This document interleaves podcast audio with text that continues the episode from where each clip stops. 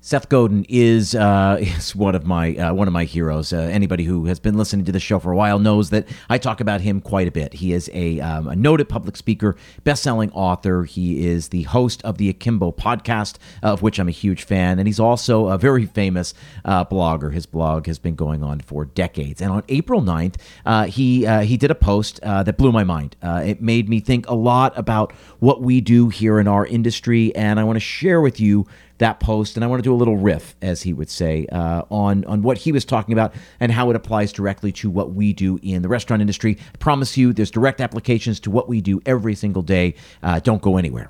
There's an old saying goes something like this: You'll only find three kinds of people in the world: those who see, those who will never see, and those who can see when shown. This is Restaurant Strategy, a marketing podcast for anyone who's looking.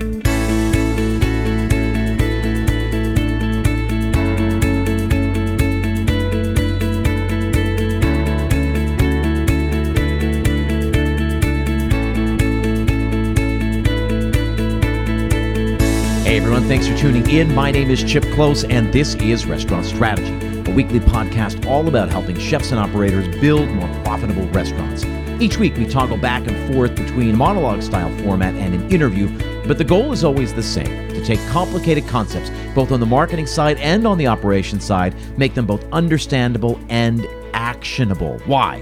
Because, like I always say, information is only as valuable as the action it inspires. Now, I wanted to let you know that I am hosting a three day marketing challenge on June 6th, June 7th, and June 8th, and I want you to join me. It is totally free, and we're going to have some great giveaways all throughout that week. Here is the deal. On this show, we talk a lot about strategies and mindset shifts, but sometimes you just need some quick wins. So each day, of this challenge, I'm going to share a trick, a tactic, something that I'll want you to put into practice right away. Something that if you put into practice right away will have an immediate impact on your restaurant. Again, three day marketing challenge on June 6th, 7th, and 8th. And I want you to join me to join that challenge. Visit restaurantstrategypodcast.com slash challenge. As always, that link is in the show notes. Now, as promised, I want to talk about Seth Godin. I talk about Seth Godin quite a bit. I talk about his books.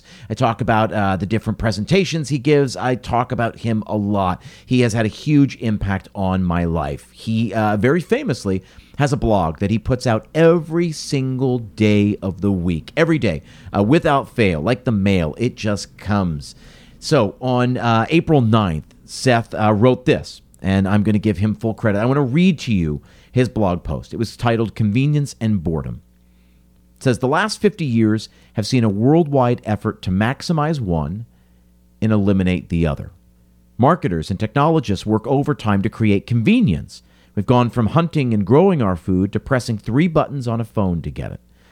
And the cost of that convenience is high. We give up privacy, we give up control and satisfaction to get it in every corner of our lives. At the same time, the market has figured out that we simply don't like to be bored. And so there's more stimulation, more options, and more noise than ever before. The problem is that boredom is a partner with satisfaction and joy. It's hard to overstimulate ourselves into those feelings. Now, if you don't follow Seth's blog, I would urge you to do so. Uh, you can just Google Seth and you will find uh, a link to his blog. You can sign up and it will come to your inbox every single day he routinely blows my mind and gets me to think about things that I otherwise wouldn't have thought about. And so I, I urge you to do the same. I, I, try to do that with you guys, with, with the things that we talk about here on this show and, and how they relate to uh, our industry, to restaurants. This really got me thinking in, in, a, in a whole new way, right? This idea of convenience and boredom.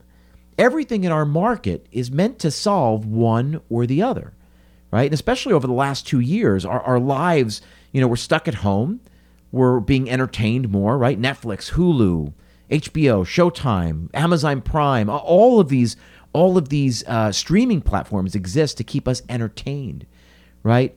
Movies, every, everything exists to keep us from getting too bored. And certainly, even in the restaurants, right? There are restaurants that exist to keep us from our own boredom. Likewise, on the other side, again, especially over the last two years, there's been this, this strong shift towards convenience. Obviously, third party delivery, takeout, um, uh, takeout and delivery um, has exploded over the last two and a half years over the course of the pandemic. Convenience was was always important, right? We want things when we want them as quickly as we can get them. But now it's it's more than ever. And so as as as Seth so astutely observed, it seems like everything in our market, right? Everything in the world is meant to solve one or the other, convenience or boredom, convenience or boredom.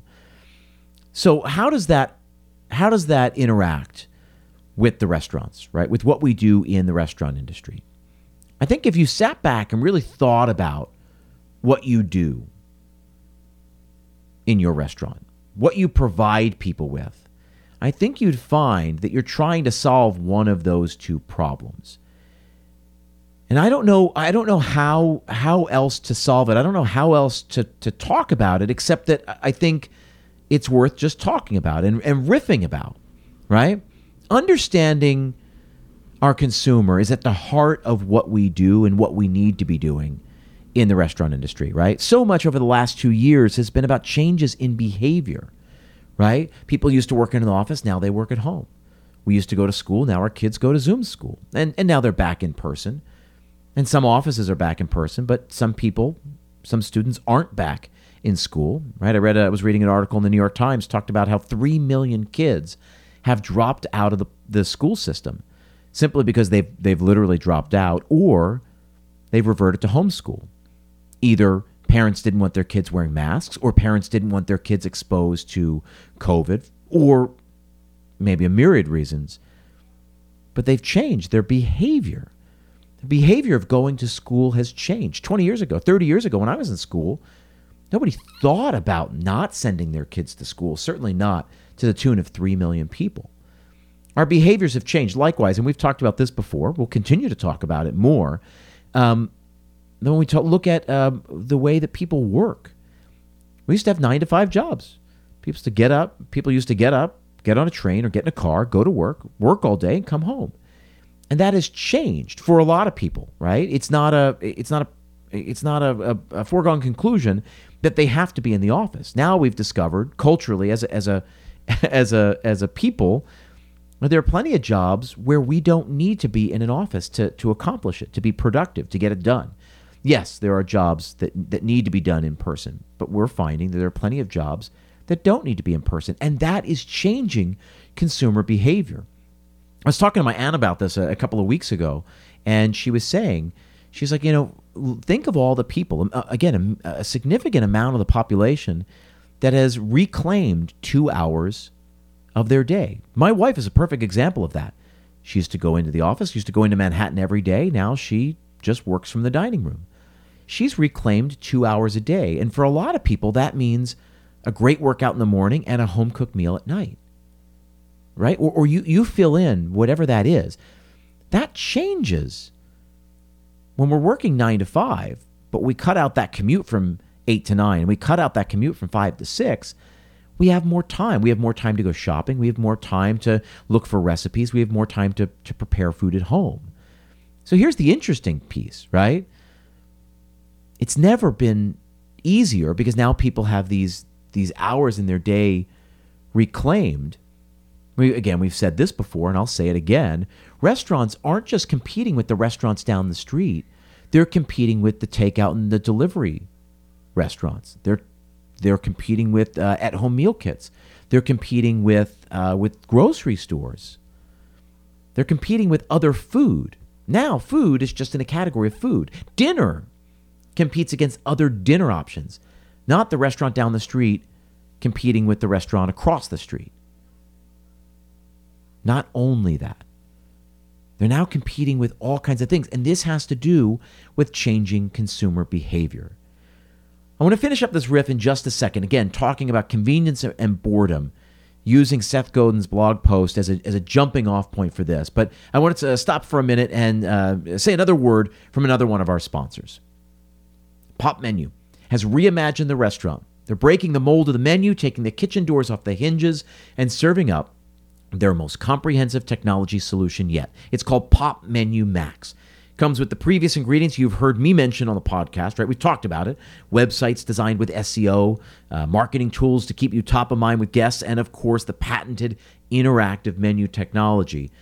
But this new recipe brings automated phone answering, uh, third party online order aggregation, waitlisting, and more. It brings it all to the table. Popmenu's phone answering technology has your ringing phones uh, covered. With artificial intelligence, the simple questions that keep your phone line tied up can now be handled by a computer without pulling a staff member from your in person hospitality. So no more are you going to miss reservations. No more uh, you know people asking for your hours or missed revenue. Computer can handle all of that, and that's just the beginning. You have a passion for food, Popmenu has a passion for technology. Together, it's a recipe for restaurant success. Now, even more digital ingredients are in their technology pantry, and Popmenu is helping restaurants attract, engage, remarket, and transact with their guests on a whole new level. Trust me, if you're a restaurant owner, you need Popmenu to take your business to the next level for a limited time only. Get $100 off your first month, plus, you get to lock in one unchanging flat monthly rate.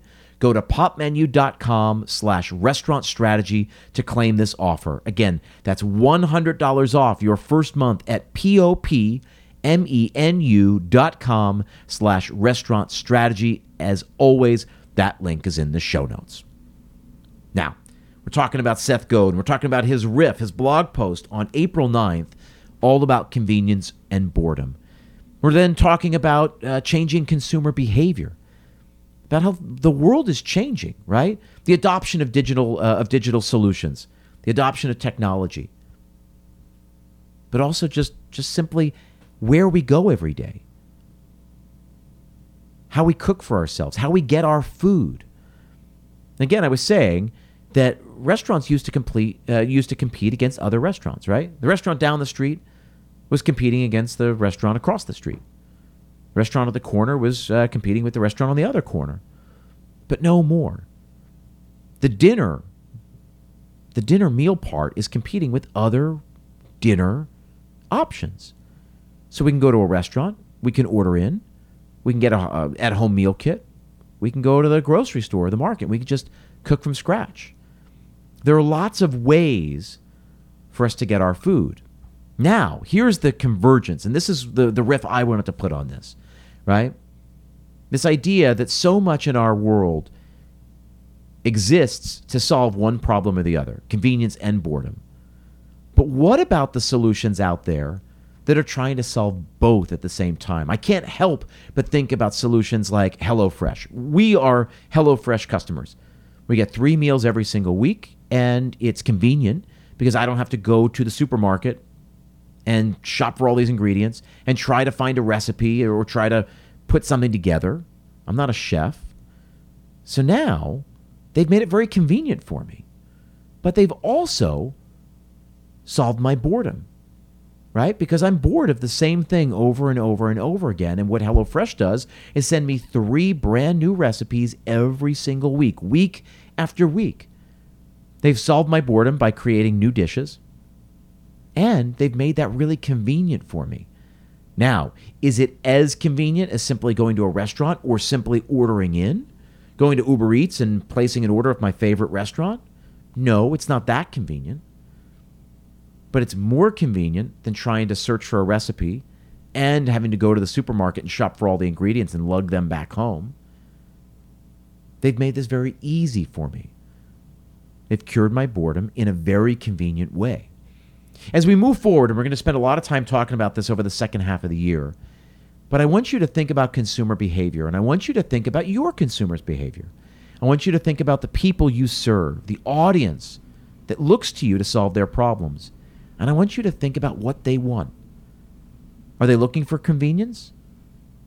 Are they looking you to uh, looking to you to solve their boredom? Or are they looking for both? Are they willing to give up a little bit in terms of convenience and willing to give up a little when it comes to boredom to have the best of both worlds all together. As we move forward, it's I, I can't imagine another way of thinking about this. Again, when I read this on April 9th, uh, Seth just got me thinking about this differently. that I do. I think so many of our restaurants solve one or the other, but my bigger takeaway is that I think we also have an opportunity to solve both at the same time. I do this all the time. I, I read a lot, listen to a lot of podcasts. I get these blog posts, these blogs delivered to my inbox.